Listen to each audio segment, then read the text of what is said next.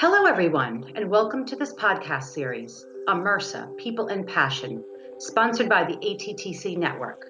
I'm your host, Doreen Baeder, the Executive Director of AMERSA. This week, we'll be hearing about leveraging media and medicine to reduce stigma and improve access to addiction treatment. Our subject matter expert on this topic is Dr. Lipi Roy and moderated by Dr. Stefan Kertesz. Dr. Roy is an internal medicine and addiction medicine physician, keynote speaker, and sought after media medical commentator who has appeared on MSNBC, NBC News, and CNN. A Forbes contributor, she has been featured in the New York Times, Wall Street Journal, Boston Globe, and her articles have been published in Stat, Psychology Today, and the Huffington Post. Dr. Roy serves as the medical director of COVID isolation and quarantine sites at Housing Works in New York City. She also serves as a clinical assistant professor at NYU Langone Health. Dr. Roy's work spans academia, clinical medicine, media, homeless health, social and criminal justice, and public speaking. As the former chief of addiction medicine at Rikers Island, Dr. Roy oversaw substance use treatment and recovery services at the nation's second largest jail complex. Dr. Roy completed her medical and master's in public health degrees at Tulane University, followed by residency training in internal medicine at Duke University Medical Center. Follow Dr. Roy on Twitter, Instagram, and YouTube. Dr. Stefan Kertesz is a physician in internal medicine and addiction medicine with a long term commitment to fostering better care for populations whose clinical care is affected by social challenges such as homelessness and clinical concerns like chronic pain. He is currently a researcher and clinician at the Birmingham Veterans Affairs Medical Center and professor at the University of Alabama at Birmingham. He has engaged in national advocacy on how changes in national policies on opioid prescribing affected the care of patients with long term pain, recently winning the David Calkins Award in Health Policy Advocacy from the Society of General Internal Medicine. He is also the co host of the podcast on Becoming a Healer with Dr. Saul Weiner. Hello, and welcome to AMERSA People and Passion. I'm Stefan Kertesz, and we're recording this in April of 2021 at a time when over 550,000 Americans have died of COVID 19. And we're also learning that the number of deaths attributable to overdose involving drugs and alcohol is at a record high. Now, more than perhaps any other time, it's crucial to be able to hear from someone who's been on the front lines of care and also on the front lines of communicating to the public through television, internet, and radio. I'm here speaking with a fellow AMERSA member, Dr. Lipi Roy. Dr. Roy currently serves as medical director of COVID isolation and quarantine sites for Housing Works in New York City. Crucially, she is an active media contributor, writing for Forbes and appearing on national television networks such as MSNBC and NBC throughout the past year. Hi, Lipi. Hi, Stefan. How are you? I'm doing great. It's great to have you here. Good to be with you. Let me start with a basic question. As you see it, Lipi, how would you characterize the moment we are in right now with respect to health and addiction? Well, I mean, what a historic time, right? Who would have ever thought we'd be in the middle of a pandemic caused by this novel coronavirus uh, a year later? Uh, and as you pointed out in the introduction, over 550,000 lives lost just in the United States alone you know it's um it's been such a learning curve for me and my fellow health professionals and public health advocates. But at the same time it's also been you know a, a real jaw-dropping moment when you look at uh, what i used to do in my previous job which is really looking at and treating patients with uh, substance use disorders and addiction. We are seeing rising record numbers of drug use a drug overdose and drug overdose related deaths and the two things, the two phenomena, the pandemic and drug uh, overdose, are not unrelated. In fact, the public health measures that we are implementing and encouraging and advising for COVID 19, such as isolation, are actually the same risk factors for drug use and return to use and relapse.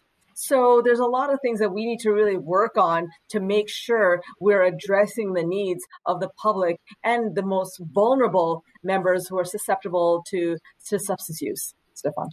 And I really identify with a lot of what you said just from my own clinical practice, working primarily with formerly homeless and currently homeless veterans. You've had the chance to speak on national television or with other national sources. And I'm really curious to learn what are the biggest challenges you have in speaking about addiction to a national audience, which does not consist of clinicians? Yeah, that's such an important question. So, you know, I was writing articles well before the pandemic on various health issues, but mostly about substance use disorders, mostly about opioids. And then I was talking about alcohol and other addictions before COVID 19 you learn pretty early on that writing for mainstream media outlets and communicating to mainstream media outlets is very different from like scientific writing, something that you and I and our colleagues are very familiar with, right? So writing an article for say the New England Journal of Medicine or, or you know, JAMA is very different from writing for say like Forbes, which I do, or, or the New York Times or the Atlantic. And I don't like using the phrase dumbing down language. In fact, I think it's a really important skill, which I'm still learning about how to communicate effectively and clearly in a way that makes sense to like say my mom and dad, my relatives, my next door neighbors, people who are not in the medical field, but people who are smart, but people who are really curious and and they want help and who are confused by what they're seeing online and all this misinformation and conflicting information that they're getting say from politicians versus online so i've worked really hard to obviously stay up to speed with the evolving clinical data and, and scientific literature and then try to translate that in a way that's digestible and understandable. It takes lots of practice, to be honest, but I think I'm getting better at it today than I was, like, say, five years ago. One of the things that most of us who are professionally involved in the care of people who might have substance use disorder, or at least thinking about substance use, is the matter of stigma. And if I was a TV newscaster and said, Dr. Roy, what is stigma? How do I know when I see it? What would you say? Yeah, I'm really glad you asked that because I, you know, we really use the word, especially in our circle, Stefan, we use this word stigma a lot because we encounter it with our patients every single day. You know, one of our fellow addiction colleagues, Dr. Uh, Chinazo Cunningham at Montefiore uh, Albert Einstein in New York had said when she used the, hears the word stigma, she just calls it harm because that's what it is. I mean, the definition of stigma is any type of behavior or attribute that's socially discrediting, right? So it's any kind of like words, labels, behaviors that make people feel bad, feel ashamed. And the sad reality is that most people with substance use disorders, drug, alcohol addictions, that's what they feel. It's stigma, it's shame, it's guilt it's judgment but from our own medical profession uh, as well as society at large. And that stigma is what prevents people with substance use disorders from getting the treatment, the evidence based treatment that they need and deserve.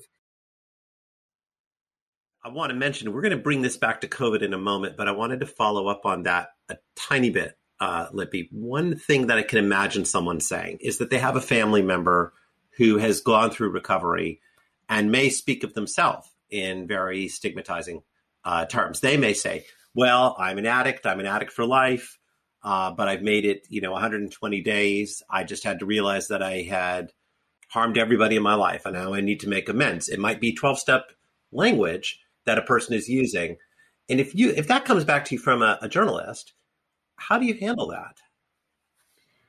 So yeah, so let me just say that uh, yes, I've I've heard this countless times from patients. Right, I'll have patients self-identify as, "Hey, you know, Dr. Roy, I'm an addict. I've done all these wrong things, bad things, but I'm trying to get my life in order." So I never correct a patient who self-identifies, and in large part because if you think about it, that's what they've always been called, right?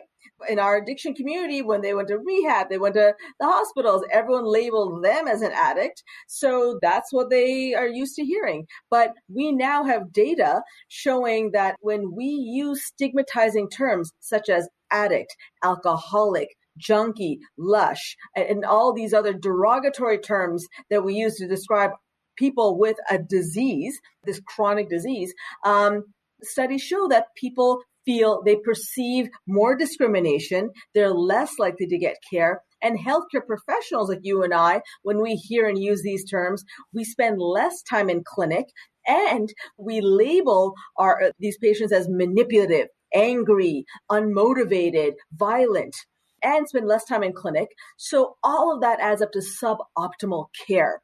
The thing is that most of my patients and the public and journalists don't know this data right? They think, oh, it's just PC. Uh, oh, Dr. Roy is just being politically correct. No, we actually have data showing that stigmatizing phrases are harmful. So that's why, I mean, you've already heard this expression that words matter. Well, particularly when it comes to uh, addiction and people with substance disorders, words can literally be life or death. Have you had journalists who are either highly receptive to this message or completely skeptical of what you're saying?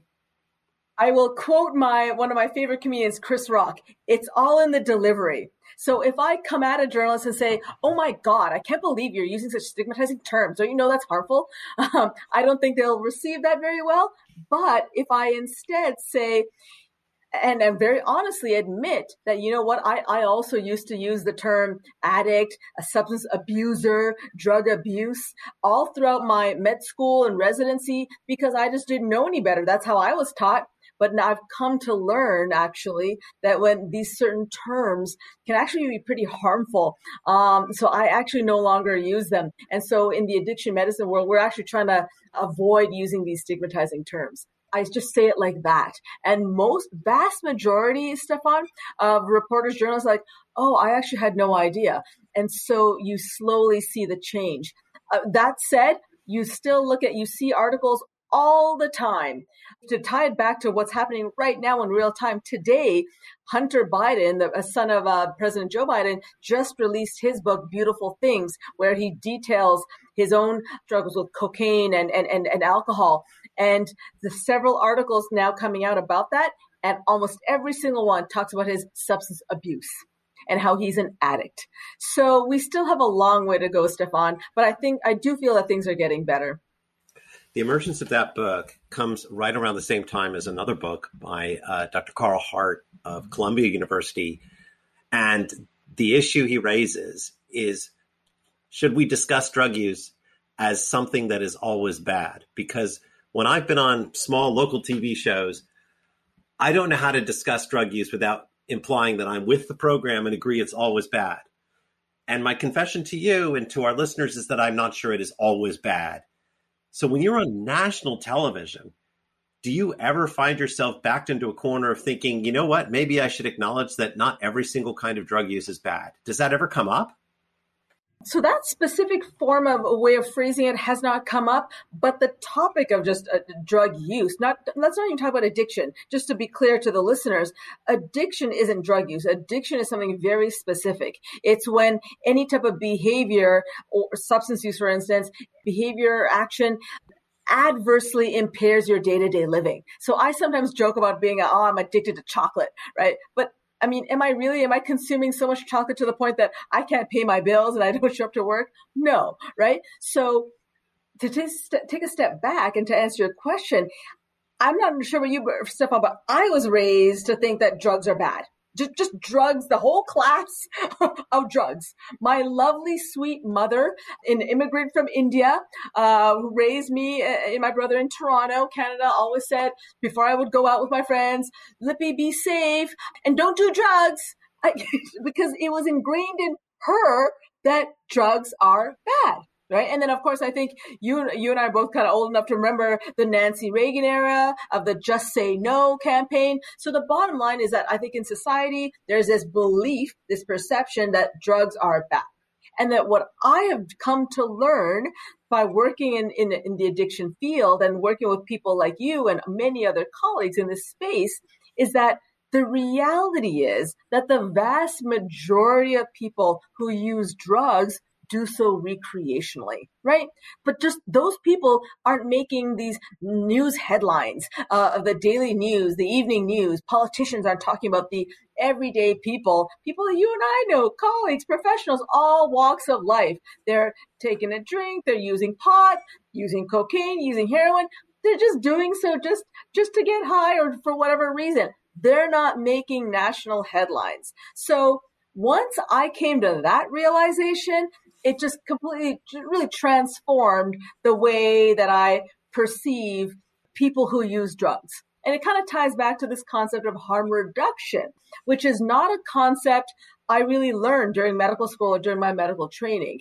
This idea of like, let's keep people safe. Let's not judge people for their behaviors. Let's keep them safe. Let's uh, reduce their harm, you know, and, and just respect them and ask them, what's your goal in, in life, really? Medicine tends to be a pretty hierarchical and frankly kind of judgmental field, right? We were told, and, uh, you know, I'm the doctor, you're the patient, you need to listen to what I say. And we, I think you and I, you'll agree that in, in our field with addiction medicine, you gotta really just listen to the patient. I mean, you gotta listen to the patient anyway, but particularly with addiction, because our patients are so judged and shamed, uh, and they're so less prone to be forthcoming. Have you ever had a moment on national television or similar, you know, national radio where you suddenly realized you had just educated someone on live media, whatever it was, you know, a host? Yeah.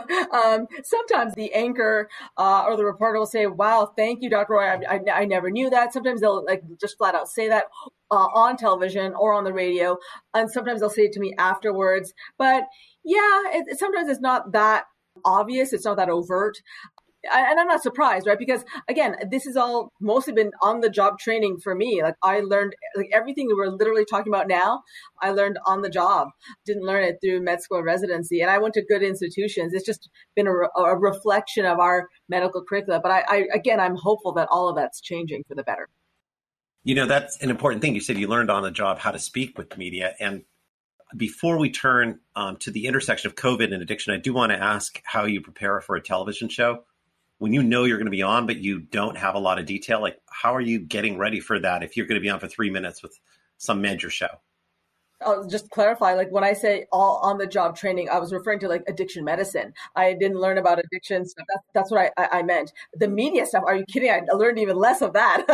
you know, they don't teach you that stuff at all in med- medical school. But yeah, that's such a great question. So often, like before I get asked to appear on a show, uh, the producers will say, Hey, Dr. Roy, these are some of the topics that we want to cover. They might send me a hyperlink to the topic and I'll read that article.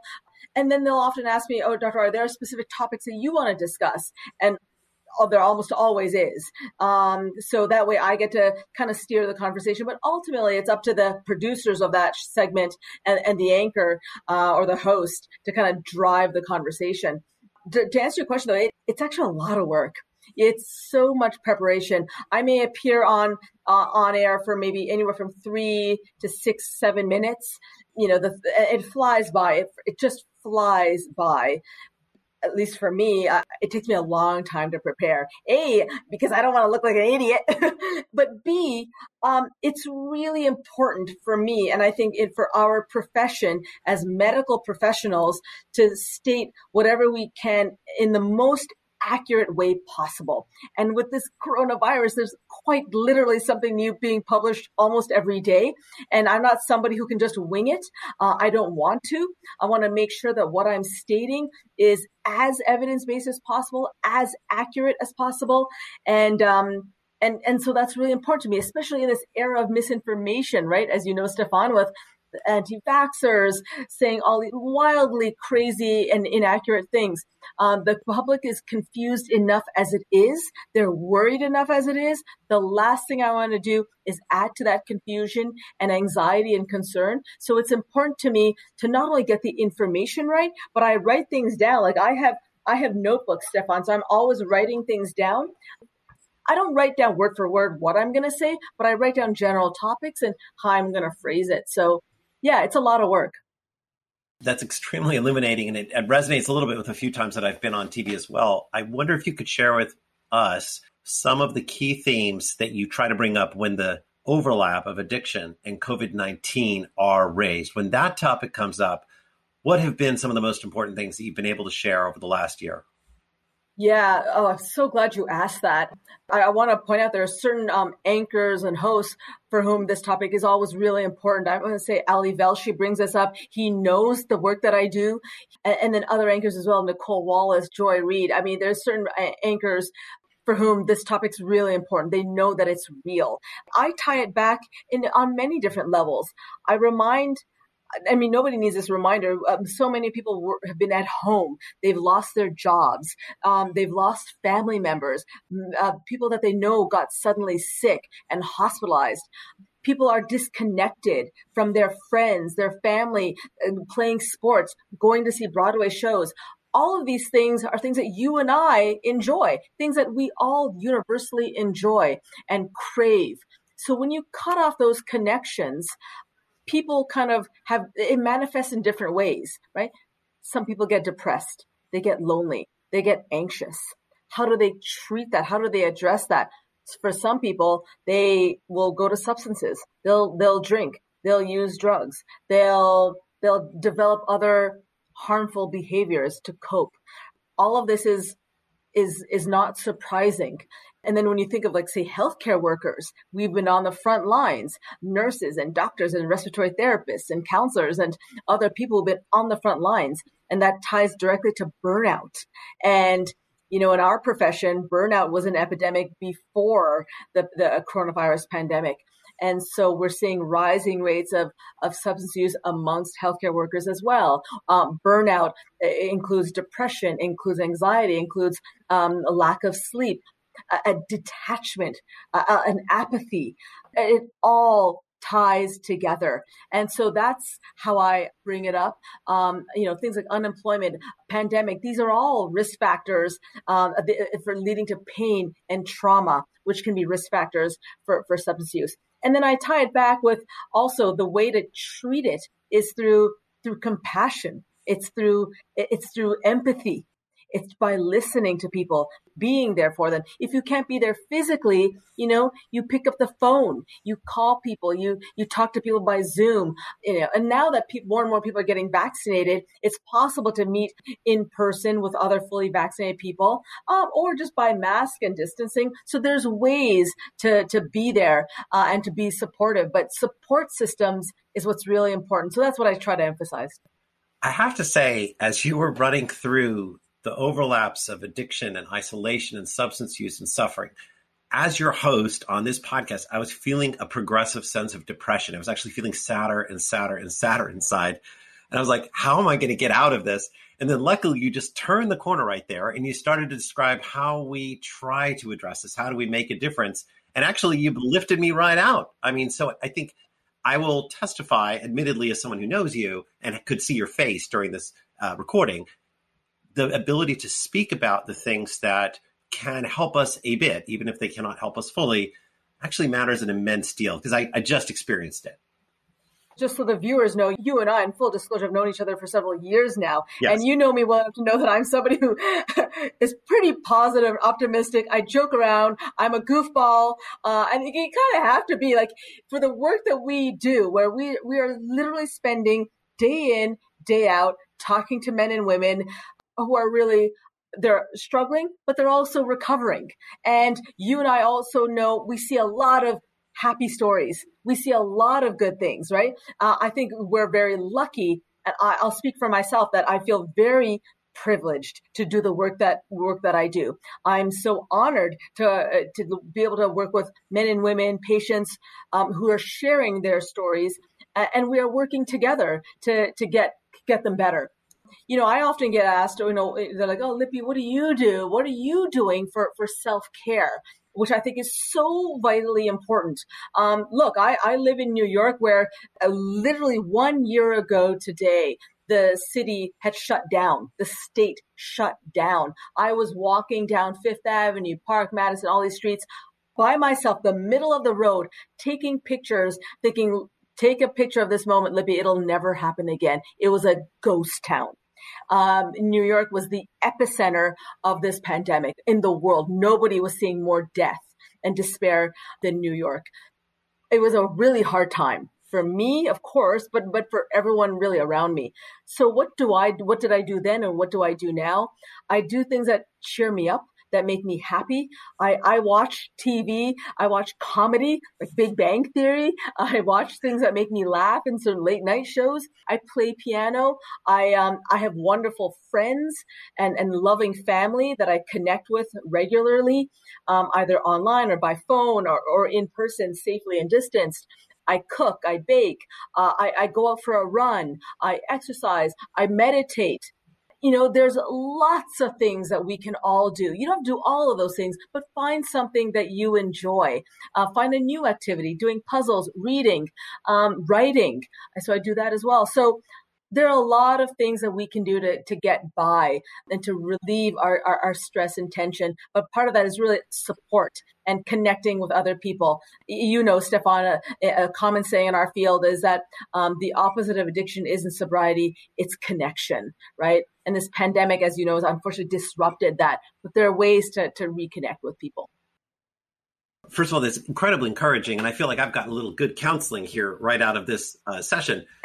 when one of the forms of disconnection that we've struggled with over the last year is our politics. And I have realized that there is a political edge to the discussion of the rise in overdose during the time of the COVID related uh, social distancing protocols that applied across many communities. For some people, when we discuss that issue, it quickly shifts to the harms caused by uh, what you might call lockdowns or things that are quite a bit less than lockdowns but they'll say, you know, well, that's it. You see, a health harm has been caused in the name of a health good. We were done wrong by the public health authorities. Does that come up for you in your media discussions at all, or does it not? Yeah, and this is where you know those little quick sound bites aren't helpful right like a lot of things that we do in medicine it, you can't just summarize it or explain it in like one or two minutes right so that so that's kind of an art and a science, right? So it's challenging, but this is why I try to put in the effort because well, let me tell you, when you're on air, you do not have the luxury of speaking for an hour. And besides, the audience doesn't have that kind of attention span anyway. I don't even have that attention span. So to be able to explain something in really short time, but to, to hit the key markers, it's hard. Um, but that's why I think I, I, often repeat myself again and again and again, right? Like how many times, Stefan, have you heard public health folks on television, on the radio, on writing say, wear a mask, practice distancing, right? We're still saying that and part of that is to counter a lot of the misinformation from previous political leaders and even now current ones, uh, current, um, say, governors that are opening up their states widely. Um, they're not listening to public health guidance from the CDC or like from Dr. Fauci. So I think that's a major reason why we've had the, these networks, news networks have had like CNN, BBC, Fox, and, and uh, MSNBC. They've had so many doctors. It's because A, to explain what this coronavirus is, but also to counter the misinformation uh, and just flat out lies that were told by um, the, the previous administration, to be honest as a doctor, it's um, really frustrating to know that so many lives could have been saved if maybe our past president just sent one tweet saying, hey, wear a mask. Or back in January when he got the vaccine, at that time say, hey folks, I got the vaccine. If he had said to his 80 million followers, say on Twitter, get the vaccine, it'll save your lives. It matters. Words matter. Leadership matters. I appreciate that greatly. I'm almost done, but I think I, one question that I also feel is sort of resonating for me is I'm speaking as a white Jewish guy in an upper middle class, very bourgeois home in Alabama. I can't speak for how you exactly grew up. Neither of us are black, um, but there are a tremendous number of challenges that affect how we discuss social privilege, opportunity, potentially substance use, even though that spares no race and is relatively evenly distributed across race, but the consequences are often disproportionate. Are there moments when you, as a woman of Indian descent, wind up having to educate on racial disparities in our response to substance use? And how do you do that? Short answer is yes. yeah, I had a different upbringing from you, but also very different from a, a, a large portion of my patients. Growing up, the, the, daughter of Indian immigrants in Toronto, Canada, who did most of her, all of her medical training in the deep south, who also cared for veterans like you do now. So, you know, it's it's been a real learning curve. Um, but again, working in the field of addiction medicine, and as the former chief of addiction for New York City jails, including Rikers Island, where I really saw the, the intersection of pain, trauma, incarceration, um, addiction, and race. It's been a, a, again, none of these topics were taught to me during medical school or during residency, right? This has been all on the job training where I've learned from psychiatrists, from drug policy advocates, from judges, from lawyers, from people who've been in the community, but first and foremost, from my patients people that are black and brown, Hispanic, mostly these men and women of color, particularly black Americans, particularly those who grew up in the 80s in the Bronx, who were arrested for their crack cocaine use. Meanwhile, the, the one, the folks that were using crack cocaine or cocaine on Wall Street never touched, right? So, so there's, um, you, you just got to address it. You got to say, hey, you know, we screwed up in, in the medical community, government, policy, elected officials. We collectively as society screwed up. We're trying to learn from our mistakes and make sure we don't repeat these same mistakes. And everybody deserves evidence based treatment and care. Uh, and those that are disproportionately impacted, we see you, we hear you, and we're going to make sure you get the help that you need and deserve. It's about time that that happens. Yeah, what I hear from you, I mean, we can't purport to represent communities we're not in, but what I hear from you is extremely direct language. I don't think I think you cut to the chase uh, with strength, which is incredibly helpful both on this issue and all of the prior issues we've discussed. Generally, it can be a tendency for me sometimes, but a lot of academics to sort of dance around things and to try to entertain the discussion very politely and very subtly. And actually, both from watching you on television and from this conversation, uh, you're an expert in being direct, and it, it's quite a strength, actually. Well, I appreciate you saying that, Stefan. It has again taken me years, and to say that I this idea of being an expert, I, it makes me very uncomfortable because I'm, yeah. when I was in grad school at University of Toronto, I remember a physiology. He was a hematologist, a hematology expert, and what he said was, "Well, you know what they say about experts. Experts are people who know more and more about less and less." So, um, you know, it always makes me nervous to have that title, but yes, I'm trying to be direct. I think being on media has taught me to just kind of cut to the chase.